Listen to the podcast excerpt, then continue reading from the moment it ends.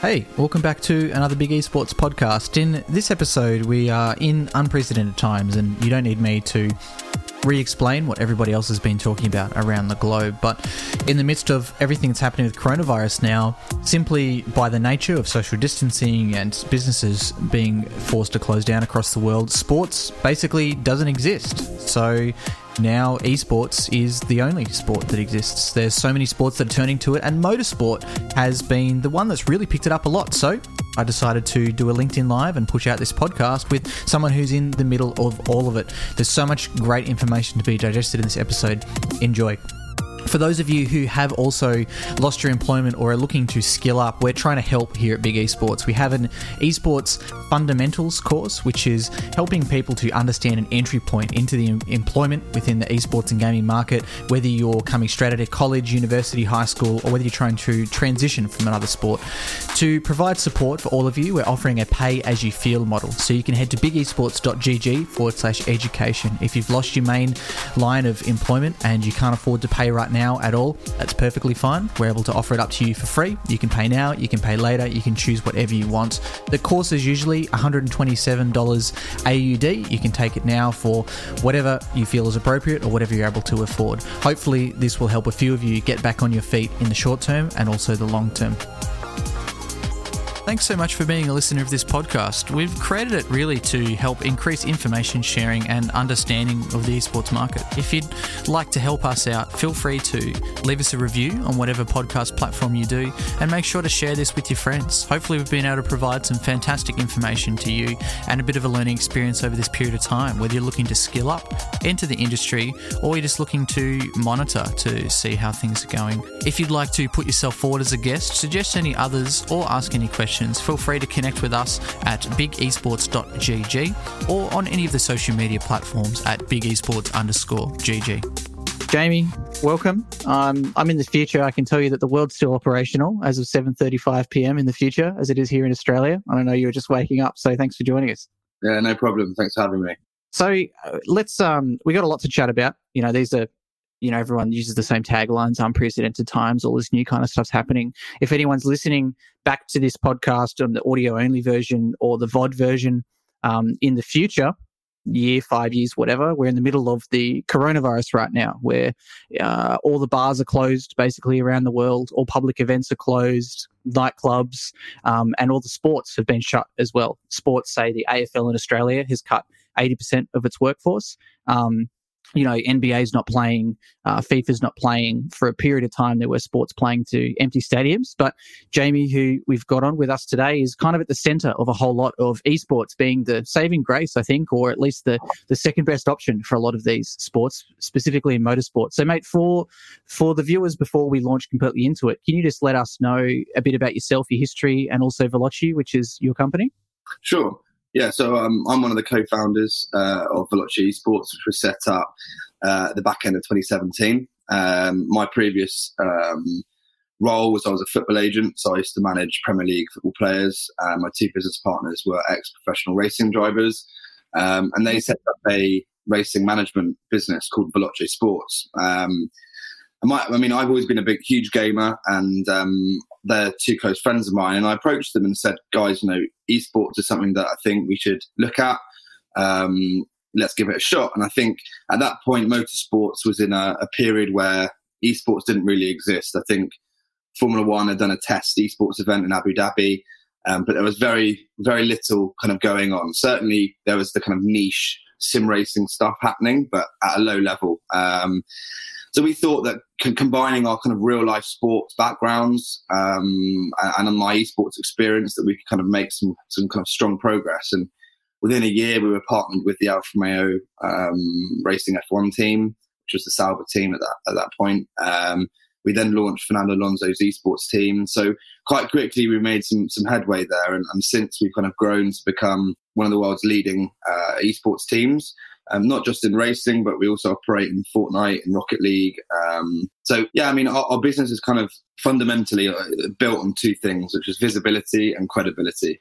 Um, the credibility comes from winning races, from having the fastest drivers, um, for having the best uh, professional players. Um, but I think early on, certainly in the racing kind of space, we we recognised that if we were winning ra- winning races and, and, and, no one was watching, then what was the point? Um, so we, we kind of looked at the market and kind of saw that there were you know content creators in in our space that were getting really big visibility, um, a lot more than the competitions were, and, and they were kind of people that we wanted to align with, to bring into our team, um, and to kind of build our business around fundamentally because you know, they had the eyeballs, they had the audience, and um, yeah, that that's kind of how we've been successful up until this point.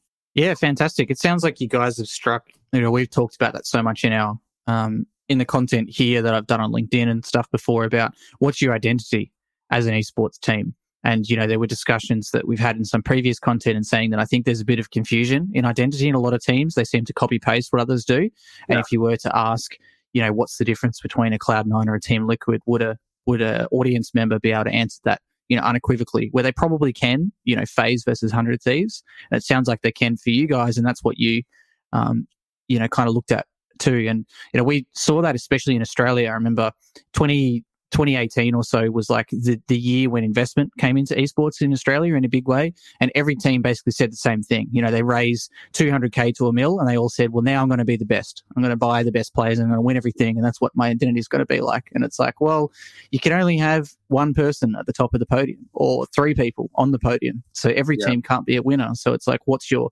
identity? And, and, you know, how do you fit that in? So it seems like you, seems like you guys are, are pretty much a, you know, I would say a pioneer, I guess, in in the racing space, right? What other kind of teams are prominent, like within the motor racing space across um, the world? I mean, certainly doing what we're doing, there, there isn't really uh, a team like us. Um, you know, a lot of professional racing teams have now set up esports entities. So Red Bull on our Red Bull Esports, Ferrari have mm. a Ferrari Esports. But the issue with that is that they're very constrained to a Formula One team and politically what you can and can't say and you can do on social media with us, we we kind of got a free reign. And, and to touch on your point, I think you know, we, we recognised quite early on that if we were to go down the route of copying Optic Gaming or FaZe, we were we wouldn't we wouldn't have a business because those guys were doing it at a scale a thousand times bigger and better than we could ever achieve with the finance that we had. Um, yeah. So we had to find a, a USP, something that kind of wasn't it didn't exist in the market, and what didn't exist was a team that racing fans could resonate with um, that could call their own. Um, certainly, I remember when I'm a, I was a Call of Duty player and fan, and I used to resonate with the Optic team because they had good mm. content on their channels. I love Nadeshot, I love Scump, you know, I love watching those guys.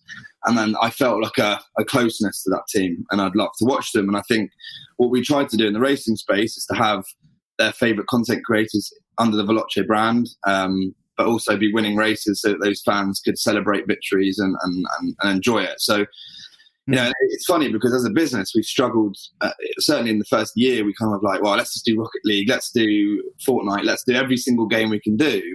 But actually, what we found was we should just stay in the racing space because that's our that's us, you know. And Rocket League works because it's still cars. Um, Fortnite for us I mean, to be completely transparent with you, it's, it's, a game that obviously blew up, and I'm not sure where it's going at the moment. But you know, it might be that in six months we we, we aren't in, in, in Fortnite. I'm, I'm not entirely sure yet. Just just purely because there's a lack of direction there. Does it really resonate with our fan base? Probably not. Um, mm. So it's it's interesting times, um, and you know, I think for any new esports team out there that you know, and I think there is space for new new teams because we've we've made it we've ha- made it happen in two years. Um, so I wouldn't put anyone off, but what I would kind of challenge people to do is to find a space that's untapped, that there's space for growth. Um, because if you go in uh, up against the big guys, you, you are going to fail. It's as simple as that. Yeah, and I think one one thing that you guys do well, and we talked about this pre-broadcast a little bit, is how easy it is to understand motor racing if you're a traditional brand or a traditional fan.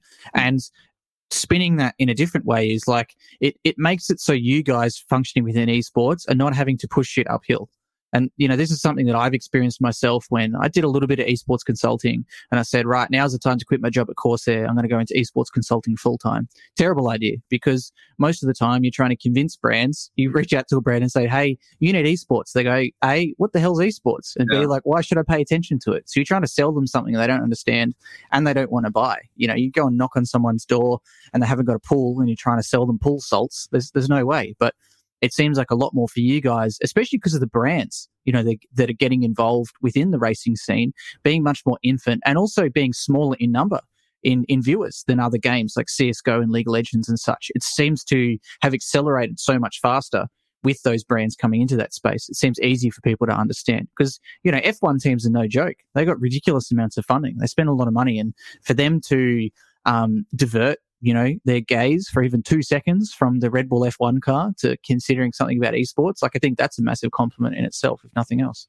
No, 100%. Um, I mean, again, when we first started, that wasn't really the case. You know, it was still very, I mean, the sport itself was in the dinosaur ages to a point, purely because Bernie Ecclestone was running Formula One. He didn't want anything to do with esports. Um, and obviously, when Liberty Media took over Formula One, things started to change. They recognised that you know to, the sport itself has a very a much older demographic, and you know, hmm. there was certainly a challenge from the sport itself across the board, not just in Formula One, but you know, IndyCar, NASCAR, all, all, of these big racing series around the world that had an older audience, but couldn't really get into targeting the younger generation. And I think, mm.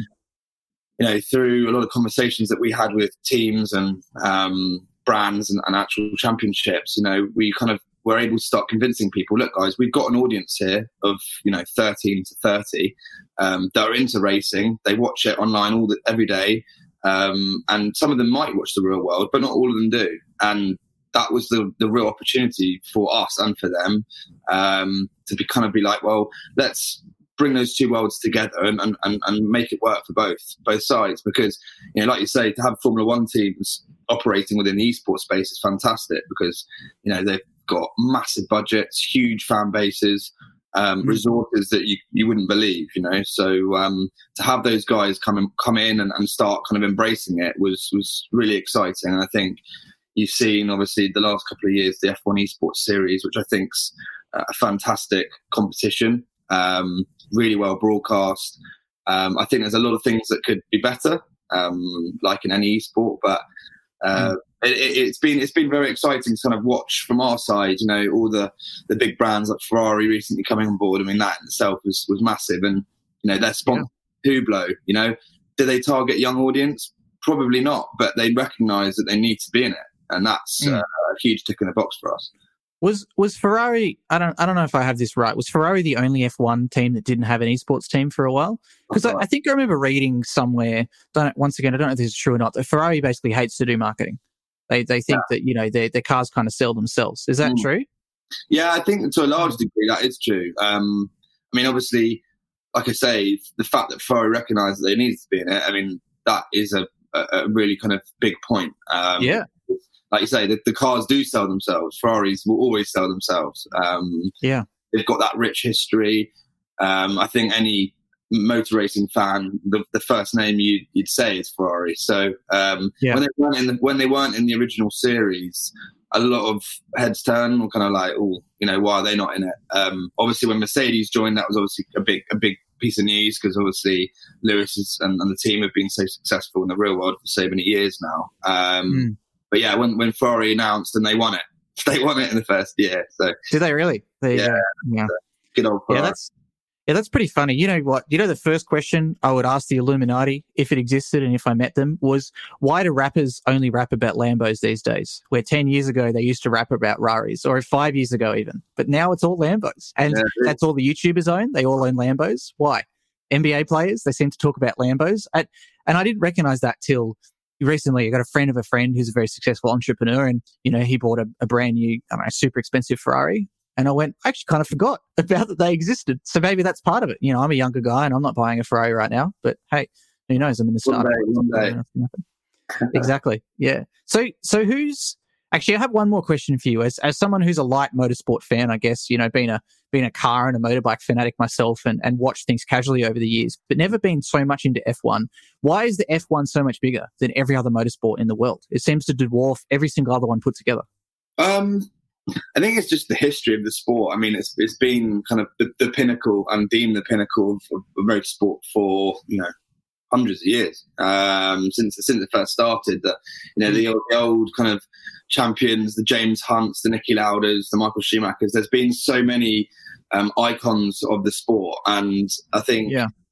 you know the technology as well. It's it's a sport that prides itself on being the most advanced in technology. You know, you think you saw. I don't know if you saw in testing this year at uh, in Barcelona that Mercedes found that a new uh, technique of on the straights that the drivers were able to pull the steering wheel in and out to turn the wheels in wow. out to reduce drag to help tire wear. And it, it's these kind of little bits of kind of technical advancement that I think Formula One's always been ahead of every other um, racing yeah. sport around the world. Um, you know, maybe some American series would challenge that, but you know, in, in audience and excitement, um, in the tracks that that exist, um, I don't think there's any any series that comes close on that front. But saying that, you know, MotoGP is awesome. What what a sport! You know, kind of high octane, always overtakes, always drama.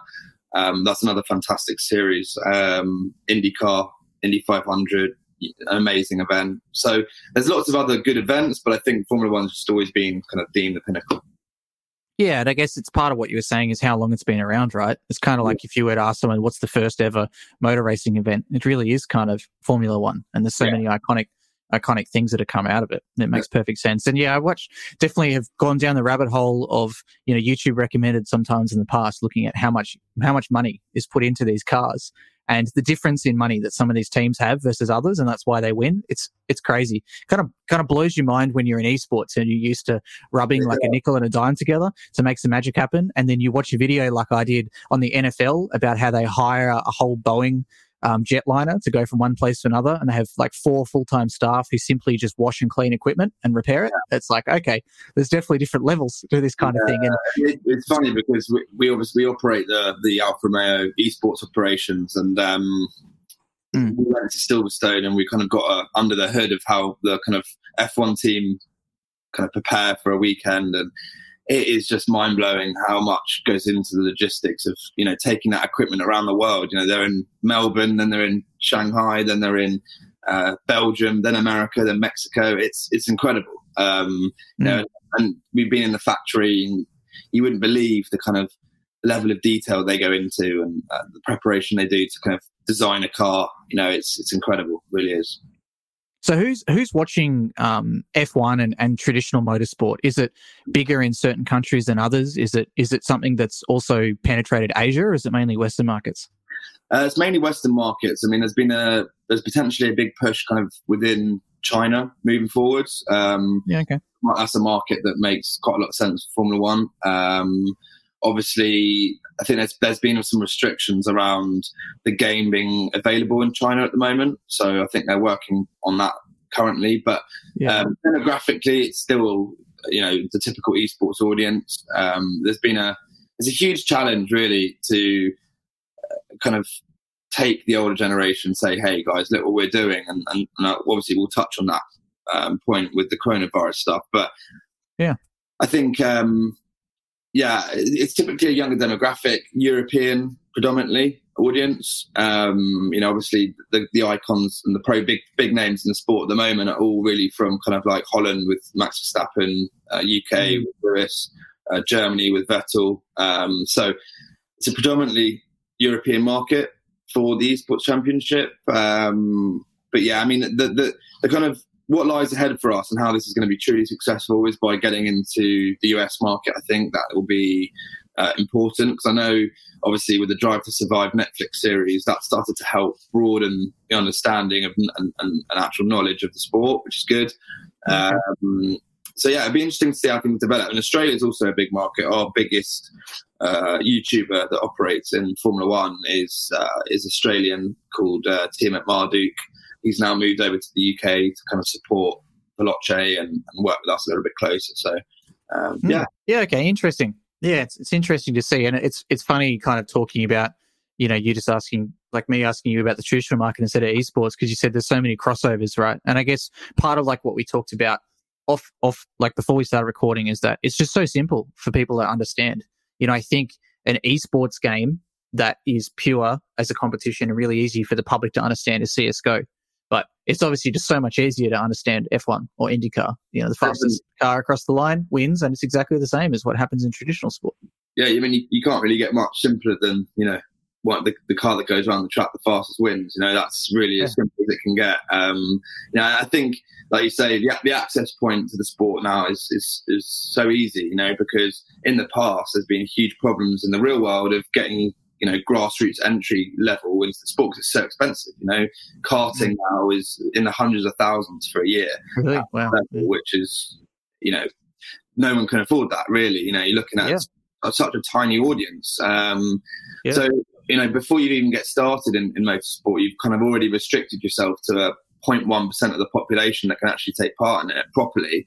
Um, whereas with esports, you know, you actually only need a controller, albeit that know the top guys use wheels and pedals. Um, and i think that's that's a point that we should touch on is the fact that it's so the skill sets are so easily transferable. You know you could you can be at home with a wheel and pedals playing 10 hours a day for seven days a week. And you know we found that, that these gamers because they're putting in so many hours and the games are becoming more and more realistic that you know the ability to try to kind of move to the real world and compete and be at a good level it's, it's, it's, it's happening more and more. Um, you know, James Baldwin, I think, has been on your show before. Yeah. Uh, he's one of our star esports drivers. He's um, he won the world's fastest gamer, uh, which is a competition set up by Darren Cox, one of one of the other industry leading um, kind of guys, and uh, you know he's then got an opportunity to drive uh, a GT car uh, in in a World Series, you know, with real professional drivers for Jenson Button's team. So really exciting opportunity for him. And, uh, you know, not too long ago in January 2019, um, he won uh, the E Race of Champions. So, Race of Champions is a competition that's held uh, on an annual basis, which basically brings together real life champions or racing drivers from all over the world. And they ran an esports competition online, and James won it and was able to compete against uh, the real drivers and beat some of them. You know, so yeah that, that's incredible. I mean, Enzo Bonito, who's a Formula One esports driver, I'm a former McLaren Shadow and now Ferrari esports driver, he beat Lucas di Grassi, mm. who's a Formula E champion. You know, uh, on the on the track in the real world, which is so not, I think not a lot of motorsport fans actually really understand that and or have heard of that before. You know, because I think if they did, it would give esports much more credibility, and these guys, kind of the talent they've got, would be um, you know, looked at as the pinnacle. You know, that's really what we're trying to trying to build here is that, you know, most sports fan tunes into an esports race and actually understands that they're not just, you know, kids that are the game's not realistic and they're winning. They're actually very talented individuals. You know, the other crazy thing, and I talked about this on a podcast ages ago, and I was like, I can't believe I never heard of this. And I'll just read the headline. Simply Mac Inc., Apple's largest premier partner, announces 3.15 million dollar partnership with the world's fastest gamer. I mean, from like it's a $3.15 million partnership for an esports tournament, which is from my data that I have easily top 10 of any sponsorship deal ever in the world of esports. And that's comparing, you know, CSGO majors. That's comparing, um, you know, teams like Fnatic and this kind of stuff as to, you know, being privy to some of that kind of data as to how much these teams command. That's that's crazy. It's yeah. It's, and, and I, I read that and I was like, how the hell have I never heard this before? Like at all. I find that I find that often actually with with uh, kind of the sim racing side of things. Like these figures seem to get missed somehow. But I mean, yeah, that's a, that's a crazy number. Um, you know, obviously that's not a prize in itself. That will be the costs of running a season in a championship, for example. Um, yeah.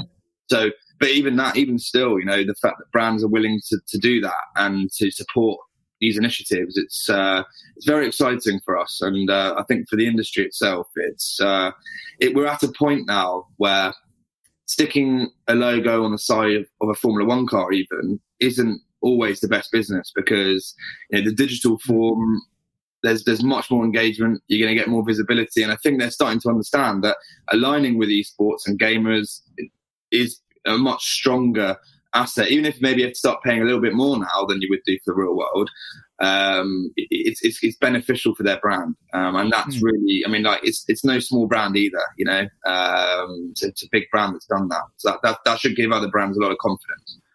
Yeah, and I think a lot of it, like like uh, to kind of re-explain what you were saying as well, I think a lot of it in the past has been you pay for the privilege of being associated with this person, product or service, this team or this driver or something like that. And a lot of the allure of the team or the driver is that the general people from the public or the fans, they don't have access to them. They can watch them race on TV and the driver might make one Instagram post a month and that's the best you're ever going to get out of this person. Whereas in with esports, it's the literal opposite. Like if you look at TikTok, you know, there's uh, Jade, who's prolific on LinkedIn as well. She makes two to three TikTok videos a day. She's making an Instagram post every day. She's doing tweets. She's doing Instagram stories. She's doing LinkedIn posts all the time, nonstop. And she's on YouTube as well because they, people want that contact. They don't want it to be like, you know, Ryan Reynolds comes out of his cave and does one awesome movie a year and then goes off into the hills. They want to be like, I want to see what Ryan Reynolds had for breakfast, lunch, and dinner every 100%. single day and be able to ask him a question and see him answer my question and other fans' questions and be interactive. And I think that's a lot of it. And like you were saying too, is the reporting. I think I, I remember seeing an article, and I wish I saved this about how somewhat of sports have lost their cool um, coolness factor in that you know a lot of uh, people would CEOs would sponsor a football team because they simply like that team and they want to be able to get to the corporate box and things like that. And I think part of that is falling over now. Mm-hmm. And even me with doing influencer campaigns, I'm getting directly um, directly pitched internally against Google Ads. And they're saying to me, well, I know that if I spend a dollar in Google Ads, I get a dollar 20. So what are you going to give me with influencer campaigns? Mm-hmm. And I mm-hmm. think it's becoming kind of similar to that as well. It's going to be like, well, if I spend hundred thousand pounds on the smallest possible logo on an F1, uh, maybe you know it's, it's on the tire and you can't see because it spins around so yeah. hard. What what am I going to get back from that? Are you going to guarantee or at least have some provable data to show me that I'm likely to get $175,000 in sales. Yeah. 175,000 no, I think you're, spot on with that. I'll tell, I'll tell you a funny story actually on that. Um, yeah, sure.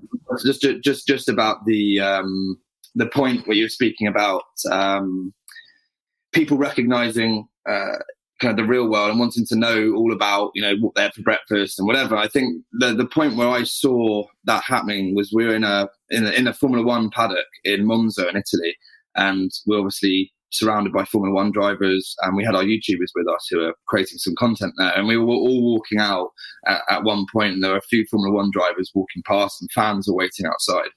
And um, you know, some of the Formula One drivers were kind of getting photos taken from afar, and our YouTubers who were Formula One content creators were getting, you know, young fans screaming at them, were kind of far more excited and interested to be meeting them than they were the, the actual Formula One drivers. And that that moment for me was one where I was like, you know, wow, this is this is amazing because I think, like you said, the fact that they've watched them in their bedrooms, they know who they are, they they feel that closeness to them. It, it kind of brought that moment to, to life for them. That makes sense. You know, they the Formula One drivers were kind of just a photo on a screen. Really, they didn't really know much about them um, even though they're obviously far more famous in, in, in sporting terms, but uh, they definitely felt a re- you know more of a resonance towards the, the, YouTubers that they kind of were able to watch from their bedrooms for the last four or five years. So that was that was a really cool moment. Um, yeah, I think you know the, the exciting thing with Formula One actually is that Lando Norris, who's a young British driver. Um, he's a, a, big gamer. He streams on Twitch a lot. So um, he recently touched. I think he reached 100,000 live concurrent viewers on Twitch, which is obviously a, a, big milestone for anyone. Um, that that's exciting because that's the, the, the sports for me. I mean, I've always watched Formula One. I've always felt that the pinnacles, um, the icons, kind of they've been untouchable, and you can't reach them, you can't speak to them, you can't get near them. Um, whereas I think the, the, new generation of Formula One drivers, a lot of them game, a lot of them stream. I think fans yeah. feel that closeness to them. And certainly, if you look at on social media, you can see that you know even the interactions they've got so many more engagements and interactions with fans, and I think that will really help their brands moving forward. Yeah, no, I think you're right, and it, I think it, it cuts off a lot of that awkwardness when you see a celebrity and you don't know what to say to them because you don't yeah. know really who they are at all. Mm. You've seen them as Iron Man, you've seen them as whoever else on the screen that you have no real idea. But a YouTuber that you watch every day, you know that they're on the ketogenic diet and you are too because they post stories about it all the time on Instagram. And you can go up and say, Hey mate, I'm on keto diet because you did. And I think that's why, you know, people resonate with someone like Joe Rogan so well as well. You know, he's always very authentic in what he does. And if someone's eating the same diet as him, they started doing jiu-jitsu because of him, you know, et cetera, et cetera. That's why they resonate with him so well. Or that's why resonate, people resonate with Jocko Willink, for example, because they always see him every day post that he's up at four in the morning on his watch. And they say, Jocko, I wake up early because of you. I started doing jiu-jitsu because of him. So if I was to meet him in person, like straight away, we've got something in common that we can talk about. Yeah, yeah, yeah. That makes sense. Really interesting. So is it, so is it the same in esports too? Does does F1 dominate as, as far as esports goes? Um, I wouldn't go as far as saying dominate because there's so many different games. Like you, you have Forza, you have Gran Turismo, you have so actually Gran Turismo is the FIA licensed esports game. So Formula One actually isn't. Um, yeah, okay it's it's Gran Turismo, and, and they get as this fantastic broadcast there. There's that's kind of the the strength and also the weakness of sim racing at the moment is that there's so many different games and different titles, and yeah, be much easier to have that all on under one roof, you know, so that if you like racing and you like esports, you could go to one place. Whereas it's quite fragmented at the moment, um, and that's been a challenge certainly for uh, teams, for brands, because they're kind of like, well, where do we go? You know, do we go to Formula One? Do we go here? Do we go there? Um, with with the content that we put out on our channels on the blockchain side, we kind of try and have a little bit of a mixture. It is predominantly Formula One. Um, again, given it's the pinnacle of motorsport, that you know a lot of people do naturally kind of find themselves playing that game, and I feel like if if something's going to blow up, it, it, will be Formula One, just because they've got the resources, they've got the audience. You know, it, it makes a lot of sense for it to be that game. Um, so, but we'll, we'll we'll see. You know, there's there's kind of a blend of more casual, easy to play racing games, and then there's kind of the more hardcore, like if you get on and you can't drive, you're not going to get around the track kind of games like iRacing and rFactor, which require yeah. a lot more skill. Um, and you know that's where the difference between me driving uh, a car and someone like James Baldwin and one of our esports drivers, you know, that's where you see the big difference. On the Formula One game, I can probably get within a second of him, whereas on those platforms, I'll be five, six seconds off him, you know. So there is a definite mm. difference in, in kind of platform. Yeah, it's it's been like a it, an interesting thing from an outsider looking in about the similarities between that and the fighting games community as well similar kind of stuff. You know, there is one game that kind of dominates fighting games, which is Smash Brothers. Yeah. But there's still so many other. You know, Dragon Ball Z is huge. Uh, Tekken is huge, and you know, there's Persona. There's you know, so many other. And you know, I think the Couch Warriors in Australia, which is a, a, a company that operates most of the fighting games tournaments here, I think they run eleven. They run games for 11 total games. And often people will play four. You know, there'll be one will be their main game, one will be the second game, and they might mm. join some others just for fun. Yeah. And that's always been crazy to me because, you know, people will often ask, you know, hey, Chris, do people play League of Legends and Dota 2? The answer is no. Not even casually, most of the time. It's either yeah. one or the other. They're similar games. They've just got different types of mechanics, and League's a little bit easier to get into, but they seem to have a fairly similar skill ceiling across both the games. And mm. similar with FPS, you know, I started off playing uh, top level in Battlefield 2, then Battlefield Bad Company 2, and transitioned to CSGO. And I went from, I think we were like the number one 4v4 team in Australia for Bad Company 2 and top six 8v8. I went to like top 25, if that, in, in Counter Strike. you know, yeah. so it's a hard come down because yeah. you're going from so good. But the games, while sure.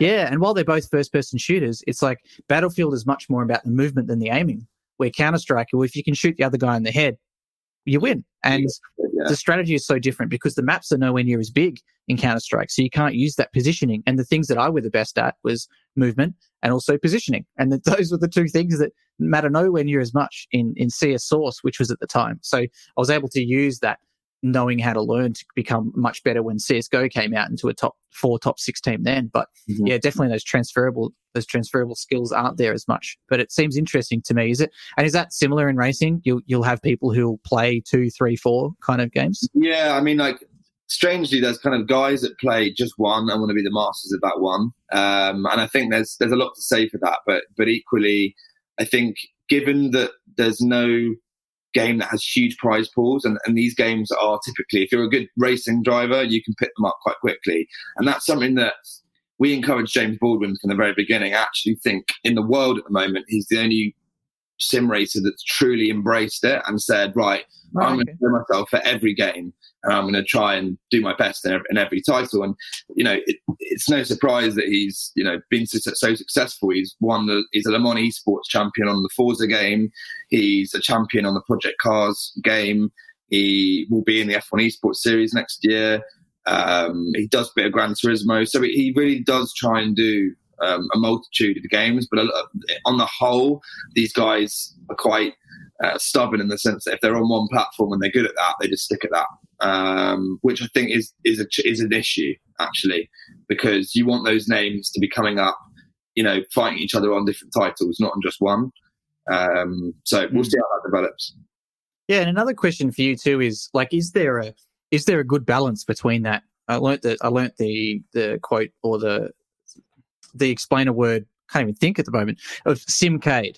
You know, something that's a little bit of a mixture between arcade and sim racing. Is there a game that seems that seems to have nailed that so far? Because like see, if you look at the traditional esports market, Dota 2 is suffering and will always suffer because the game is so damn hard at an entry level to learn. You've got, yeah. you know, 100 heroes, you've got all these different items, you've got all these different mechanics you try to learn, and things seem to contradict themselves all the time. There's certain items that give you magic immunity, but certain skills can go through that immunity, and it changes with each patch sometimes as well. And it's just impossible to keep up. Whereas, you know, if you're going to drive, let's say you created a, a GTA 5 driving tournament series, it's pretty easy for anyone to understand because you can hold X and you can steer and you pretty much don't have to brake in GTA and you can drive around the map. Whereas, like you were saying with some of these harder ones, it's such a higher skill entry, you know, ent- skill to enter into it where you might have to buy a full $400 to $800 sim racing setup simply to just even get around the track in one piece in a, in a Zonda or something like that. Yeah. Yeah. I mean, I think just Formula One, the Formula One game is probably that one because you can play on a controller, um, you can play on a wheel. There's okay quite a lot of assists that um, you can use to kind of get started if you're a you know a beginner. So I think that's probably the game that I'd say is the one of the easiest to start getting to grips with the kind of physics and the handling of the game, um, and actually why it's you know been so, so successful up until this point. Yeah, yeah, and it's funny what you said about licensing. I've heard the NBA is is also brutal when it comes to licensing certain things, and it's an un it's a you know thing that people from the outside or if you haven't you know even for me when i hadn't experienced it before you don't know. But i used the um, example in the past that we were running um, fortnite and fifa for a client and we ended up just dropping fifa because it was too hard. There was too many i think Fort, fortnite's community guidelines were basically you know no drugs no alcohol um, and we'll approve your graphics Whereas yeah. something like FIFA was basically the opposite. It was like no, no, no, no, no, no, no, no, no, and then like a little yes at the end of like the things you could I mean, do. That's to do with the fact that it's got a real world um, organisation behind it. You know, football had the actual FIFA, FIFA in the real world, and Formula yeah. One the same. So I think there there comes a lot of conflict because there's a lot of brands involved in the real sport that there might be conflict, you know, conflicts in the virtual world. So that's again probably an area that needs to be looked at by Formula One because it's diff- esports doesn't operate like like the real world, you know, and that's something yeah. people need to start understanding is that there's got to be more flexibility there. Um, otherwise, then they're missing out on opportunities. I think, especially when we're used to like Counter Strike 1.6 and Counter Strike Source, for example, where Valve is like, you can literally do whatever you want until there's some government issue like there was in the past, and or unless there's a massive tournament issue like there was with um, I think it was called Perfect World back in like 2015, where players were getting um, getting extremely sick from the hotel food. They got their passports confiscated um, mm. because the tournament organizer didn't pay for the rooms and and things like this. That's the only time Valve will get involved. And we've kind of been almost spoilt like that because that's not how the real world works. Like you said, you can't just take someone else's product and say like use it to promote yourself. No. You can't just say, hey, I'm running an F1 esports tournament and using their logos and everything like that because they've paid a lot of money to market that logo and you know, you're, you're taking advantage of that. Yeah. Yeah, that makes perfect sense. So let's let's chat a bit about um, what motorsport is doing right now. So, like I said quickly at the start, for anyone um, who's watching this back in I don't know six months a year, whenever this kind of stuff passes, it's it's kind of the Corona time right now, where every every live sport has been cancelled. And we've seen um, the NBA do a little bit in esports since this kind of stuff's happened. Um, and some teams we've seen, even the UFC, they got Stephen Wonderboy Thompson, a welterweight, on to broadcast some of his own fights. And it was actually really interesting watching him, watch himself get knocked out. Um, he's a very charismatic type guy. He's, he's funny. Um, but we haven't seen any sport at all or any category of sports take to esports like motorsport has. And I think we were talking a little bit on LinkedIn. It's six plus, from my knowledge thus far, of motorsports that have gone both arms, both legs into esports. There's been two F1 events, you know, not the not the Bahrain and not the OzGP. There's been supercars have announced that you know every single driver who competes in the traditional supercars races will now be competing in the E Series. There's yeah. been, I think it's TCR in Australia. There's been IndyCar. There's been NASCAR has jumped in as well. So a, what's your involvement in that? And B, why have no other sports jumped into it like motor racing has? Um, yeah, so a bit of, back, bit of background on that. I mean, um, when we, I mean, as a team, we were kind of watching from afar, obviously, that the Australian Grand Prix, which is the first Grand Prix of, of the calendar in Formula One, um, it looked like kind of Wednesday, Thursday that the event on the Sunday was going to get cancelled. So as a team, we were kind of like, right, guys, that you know we're we we operate in esports, um, you know, and I mean this term in the best way. You know, esports is is immune to the coronavirus in the sense that events can continue. It's a digital format. Um, so we thought, right, fans are going to be without racing. Um, what can we do as a team to give people entertainment and put a smile back on people's faces? Because ultimately, you know, it's a dark time that we're all in at the moment. You know, it's very difficult. There's a lot of people losing their lives around the world. Um, so we sat down as a team and thought, right, can we get some real life driving talent that are going to be at home without real racing, you know, being on the track, get them on a uh, on the game against esports talent and some YouTubers and, and have some fun. And, and, we launched the Not the Aus Grand Prix. Um, so we had about three days to turn around, which was the most mental three days of my life. Um, yeah. Organising um, drivers to, to take part in this in this event and you know it kind of blew us away really we had 100 i think the first event we had 175000 concurrent viewers which was across all of the talent um, racing and streaming it, uh, plus our own channels. Um, and last mm. Sunday we did not the Bar Grand Prix to replace Bahrain, which was supposed to be on Sunday as well, which got 250,000 live viewers and had 3 million views since. So, you know, the mm-hmm. appetite for it's been incredible. And I think that's been a combination of the fact that everyone's at home with no sport on the television and, you know, wanting that fix, wanting that racing fix that they didn't get.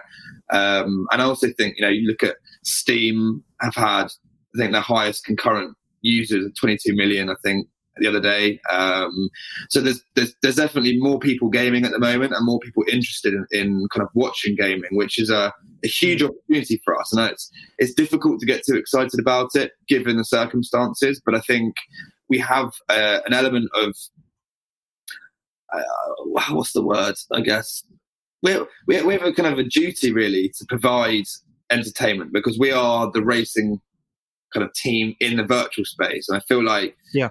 We've got so many influencers that can, you know, put a smile on people's faces and give some people some entertainment that we should be putting on these events. And motorsport's been, you know, hugely um, excited by it, and so excited is probably the wrong word, but definitely embracing it um, because I think the real world, certainly in uh, in motorsport, you know, there's going to be no races for the foreseeable future, and you know, there's huge amounts of money um, that's been invested into you know logist- logistics, sponsorship, and these guys are thinking, you know, what are we going to do? We, are going to have no uh, no placement. Uh, we're going to get no exposure, um, and I think the virtual format provides them with that opportunity to at least um, kind of reach out to people, and certainly for racing drivers to be able to interact with their fans, to to tell people that it's okay and that they can still watch them racing, and and that's been part of the journey up until now.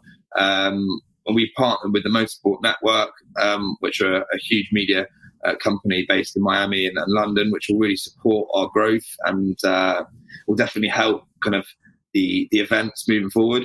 Um, so why five or six of the the kind of main championships have done it. I think you know I, I wouldn't say it's because of the event we put on, but I also think you know they they've looked at it and thought, what a great concept. Um, you know, let let's mm. give our fans you know the same. And I think why other sports haven't done it, it's beyond me really. I mean, what an opportunity for them to to kind of engage their audience and you know on Twitch, on YouTube. Um, and I think we've had conversations actually with you know some football agencies, given my, my past experience.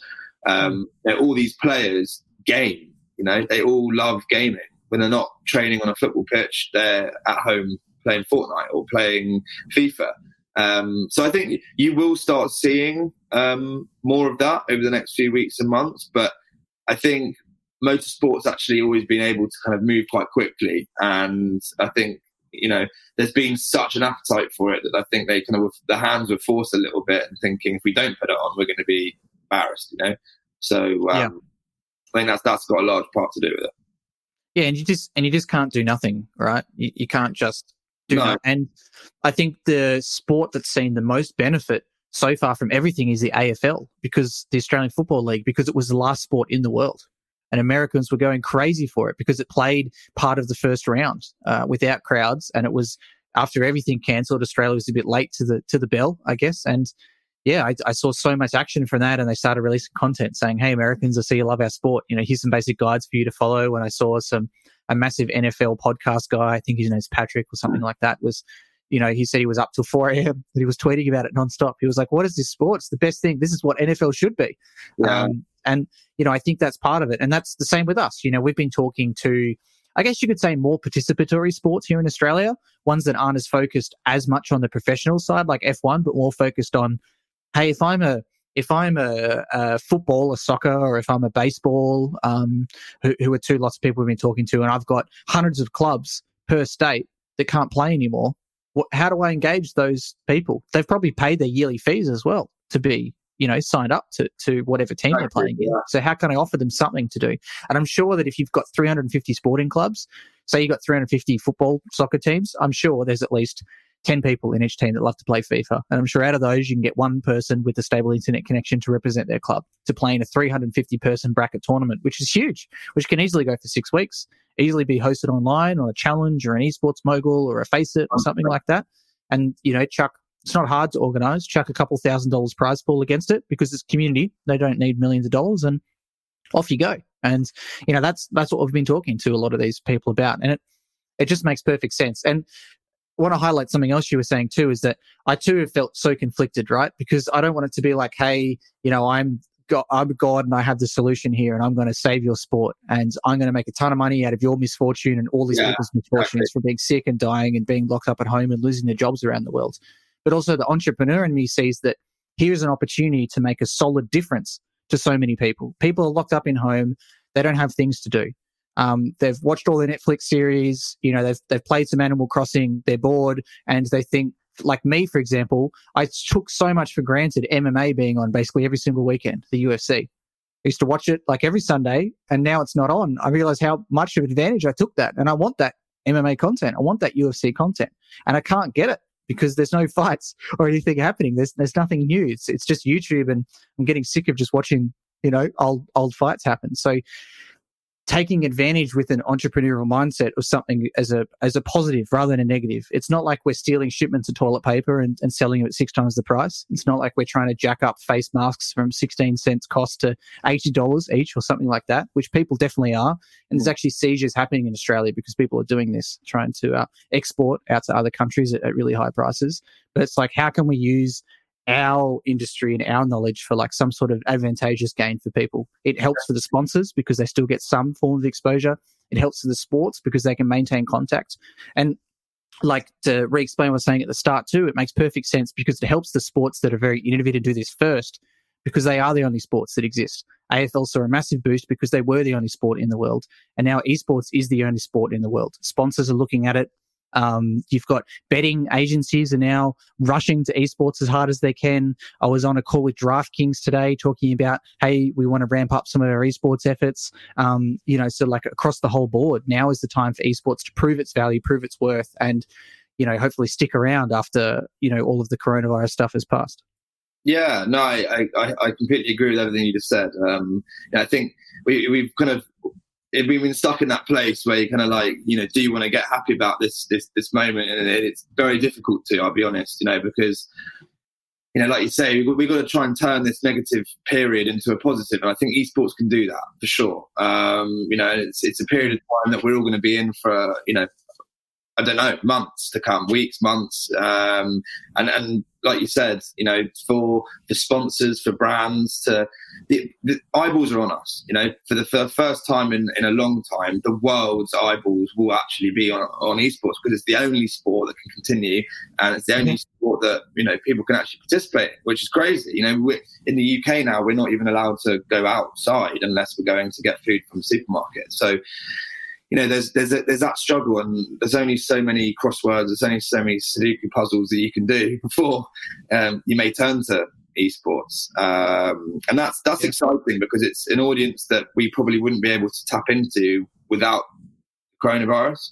Um, but I think the other point that I think from our side we've tried to to do is that if we have got you know high visibility and a lot of concurrent viewers, you know, there there is a an important message that we can spread around the world, which is you know staying home, um, spreading the awareness of the disease, and that you know that is also a crucial part of this. Is that you know. Mm. When, when there are so many people watching, it's a good time to kind of spread that message and, and to um, you know tell people to, to stay out of uh, public areas and stay at home. That, that's the the best way to kind of get that message out. Mm. Another another question I had for you too is that I'm a I'm an electric car fan. Um, and, and you know electric fan as a, as a whole and all that all that kind of sustainability jazz but the main thing that people say against that is i really want to hear the sound of a v8 you know i want to hear a supercharger i want to hear a turbocharger that kind of stuff i'm interested in seeing what do the traditional fans say that esports is missing compared to motorsport? Obviously, you don't have the visceral, you know, I'm a fan of drag racing where your rib cage is basically shaking when a yeah. car's going down the track. You obviously don't have that. I don't think there's any drag racing esports not that I can think of because it probably wouldn't be exciting at all. But yeah, what do the members of the public say about that? You know, what are the detractors saying, and what are some positive stories from people who've come across to watching esports who've never been exposed to it? Um, are you saying so? Are you saying against the electric format of real racing, or are you saying the esports side? No, just just just using that as an analogy, I guess. People saying like, I don't like I don't like electric cars because I don't get anywhere near the amount of satisfaction I do from a from a real car. I don't get the noise, I don't get the smell, I don't yeah. get the you know certain certain feelings or whatever. Do people say that about esports versus the versus the traditional racing yeah, as well?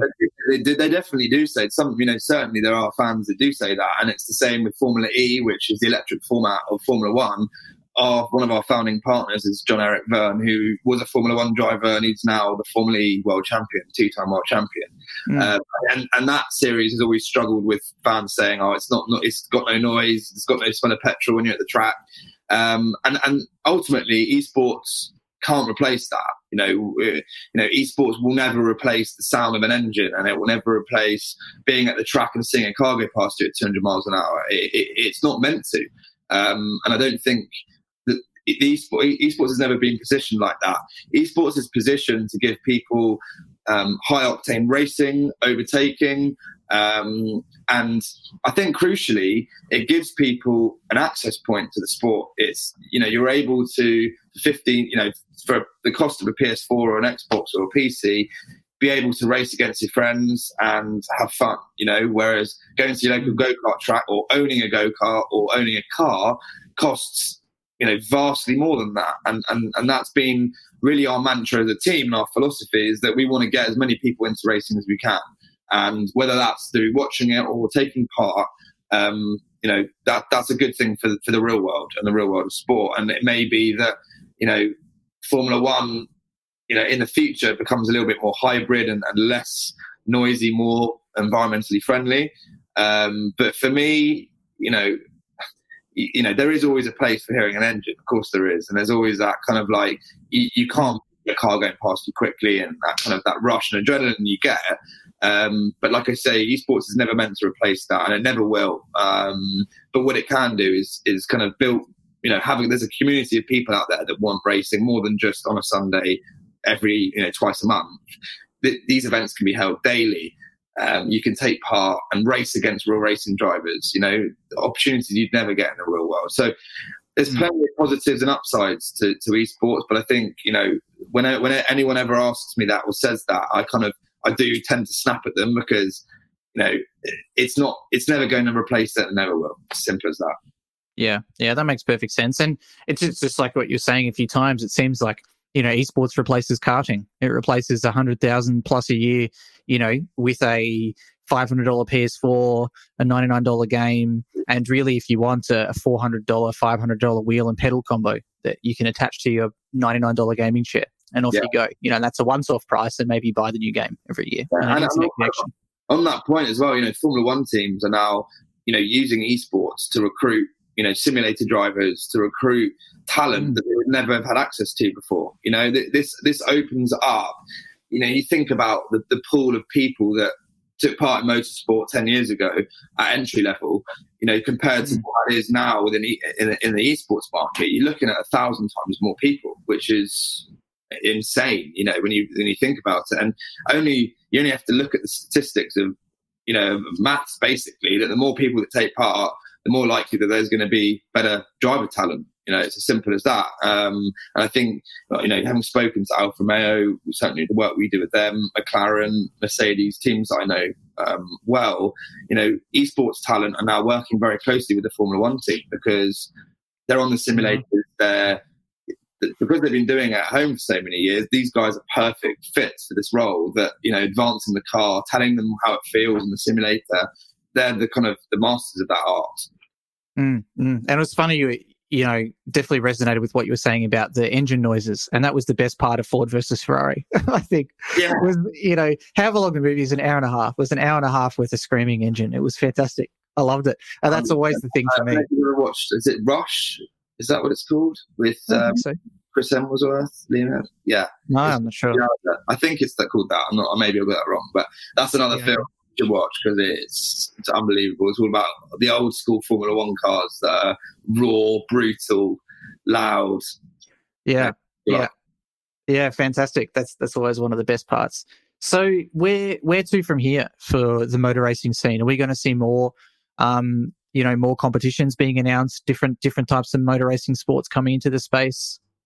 Yeah, I think so. I mean, the, the sky's the limit, really. I think for this industry now, um, kind of floodgates have opened. I think we've struggled kind of for a year or so to kind of get the real world to accept it and think that it's and legitimized it. I think the fact that Ferrari and Mercedes and all these big brands are now heavily invested and involved, it legitimizes it as an esport and you know, all these brands are kind of mark, using their marketing budgets to start funneling people over to esports. So I think we will definitely see an upward trajectory of, of in audience, certainly, and participation. And I think naturally, the more people that take part, the more people that watch, the bigger the tournaments, the bigger the prize pools. Um, you know, mm. the same with Counter Strike, the same with any esport. Um, yep. so, you know, for, for a number of years, sim racing has never really been deemed you know a tier one or even tier two esport. Um, but I think gradually it's getting there. Um, and you know, the, the, even the equipment. You know, if you look at how the these competitions are now set up, you know, the rigs look similar-ish to cars. You know, the, the drivers are in the position of a racing driver would be in a Formula One car, for example, and the equipment yeah. becoming much more realistic and and you know, a real racing driver can get on and get up to speed quite quickly, which is important because I think you know, the more that the real racing drivers can take part in the esports side of things, that's where you know the audience has maybe had some resistance to esports and entertaining that idea of I'm going to watch a virtual race, which a lot of kind of traditional racing fans say. If mm. their heroes are taking part, then you know maybe you know they'd be more kind of uh, inclined to to watch it. Yeah, it's like legitimizer, right? And yeah.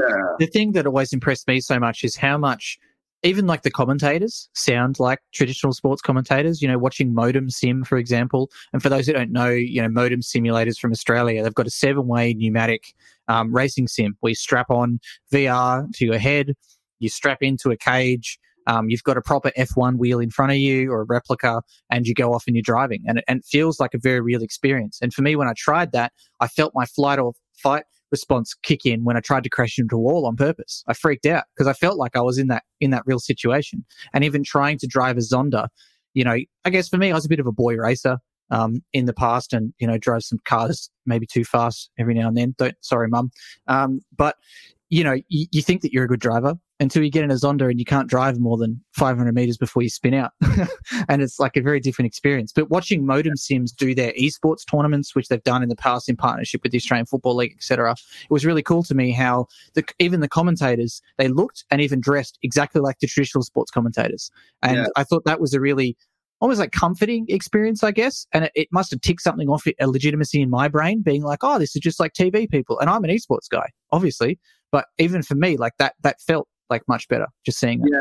I mean, actually, funny enough, Formula One used a lot of their real life talent, commentary talent in on the ah, esports event. I thought so. I thought I recognised some voices. Yeah. So that, I mean, like you say, I think that helps kind of put people at ease and it makes them feel comfortable watching a show. And then certainly, whilst the coronavirus is on, you know, well, it, you know, all these commentators aren't commentating on the real world, so they're also able to, to commentate on these esports events. Um, and and what what's important though for me is that there's still that esports kind of identity to it. You know, so it's it's we, we don't want to we don't want it to become the real world. That that's not what we're trying to achieve. You know, we, we want it to have its own yeah. identity so, you know, as much as it's great having the real life commentators on and the real life drivers taking part, it's it's really important. Certainly, what we've focused on is kind of building profiles for the esports drivers, for the esports talent, to for fans to start actually knowing who they are and wanting to follow them. Because, like I touched on at the beginning of the, the podcast, you know, if, mm. if, you're winning a race and no one no one knows who you are and no one or no one watches, then what's the point of, of winning a race? You know, and that's something that we've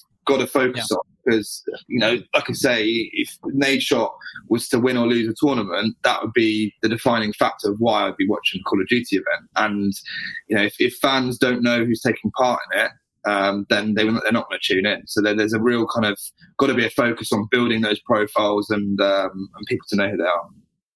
So if if anyone watching here now live on Twitch, on LinkedIn, listening to the VOD or audio only version of the podcast, where can they follow you and, and your team through this journey now and into the future? Um, so we're obviously on uh, YouTube, we're on Twitch, we're on Twitter, Instagram, all Veloce Esports. Um, our, our community is growing quickly. Um, we're an exciting kind of young esports team that's uh, predominantly focused in the racing space. So if you like racing, if you like esports, uh, come give us a follow. Um, we're live every day on Twitch. Um, we put out content every day on YouTube. Um, so we put a huge emphasis behind giving you things to watch. Um, and on, on, social media, we, have got a kind of tongue-in-cheek, meme-heavy uh, social media manager. So I'm sure you enjoy that as well. Yeah, fantastic. Thanks so much for coming on today, man. It's going to be really interesting to watch the growth and also how esports continues after all of this coronavirus stuff is over. I think it's been a really interesting legitimacy check. And I know that you say, you know, from the ground, it has been hard over the past year or two for you guys to get the traditional people to take you seriously, but it's been done 10 times faster than any traditional esports market has. And it's so impressive to see how serious these big brands and big F1 teams and such take it, take esports in such a small, considerable amount of time, one to two years versus, you know, every other sport esports has been punching up for a decade plus. Yeah, so please pay attention to me and being knocked down. So it's, it's really good. Kudos uh, to you guys for sure. Thank you. Thanks for having me. No problem, mate. And thank you to everyone for listening to the podcast. We'll have plenty more episodes like this coming as most people are stuck at home. If you've got any sort of content, any uh, special people that you'd like to hear from or see, feel free to let me know. We'll also put out a call to see uh, if you guys would like some different types of content while you're stuck at home, whether it's personal training, meditation, anything like that. We're definitely up for it. So thanks for listening, guys. Bye for now. See you soon. Thanks for tuning into our podcast today. For show notes, relevant links, and upcoming projects, you can check us out online at bigesports.gg or follow us on our social medias at bigesports underscore gg.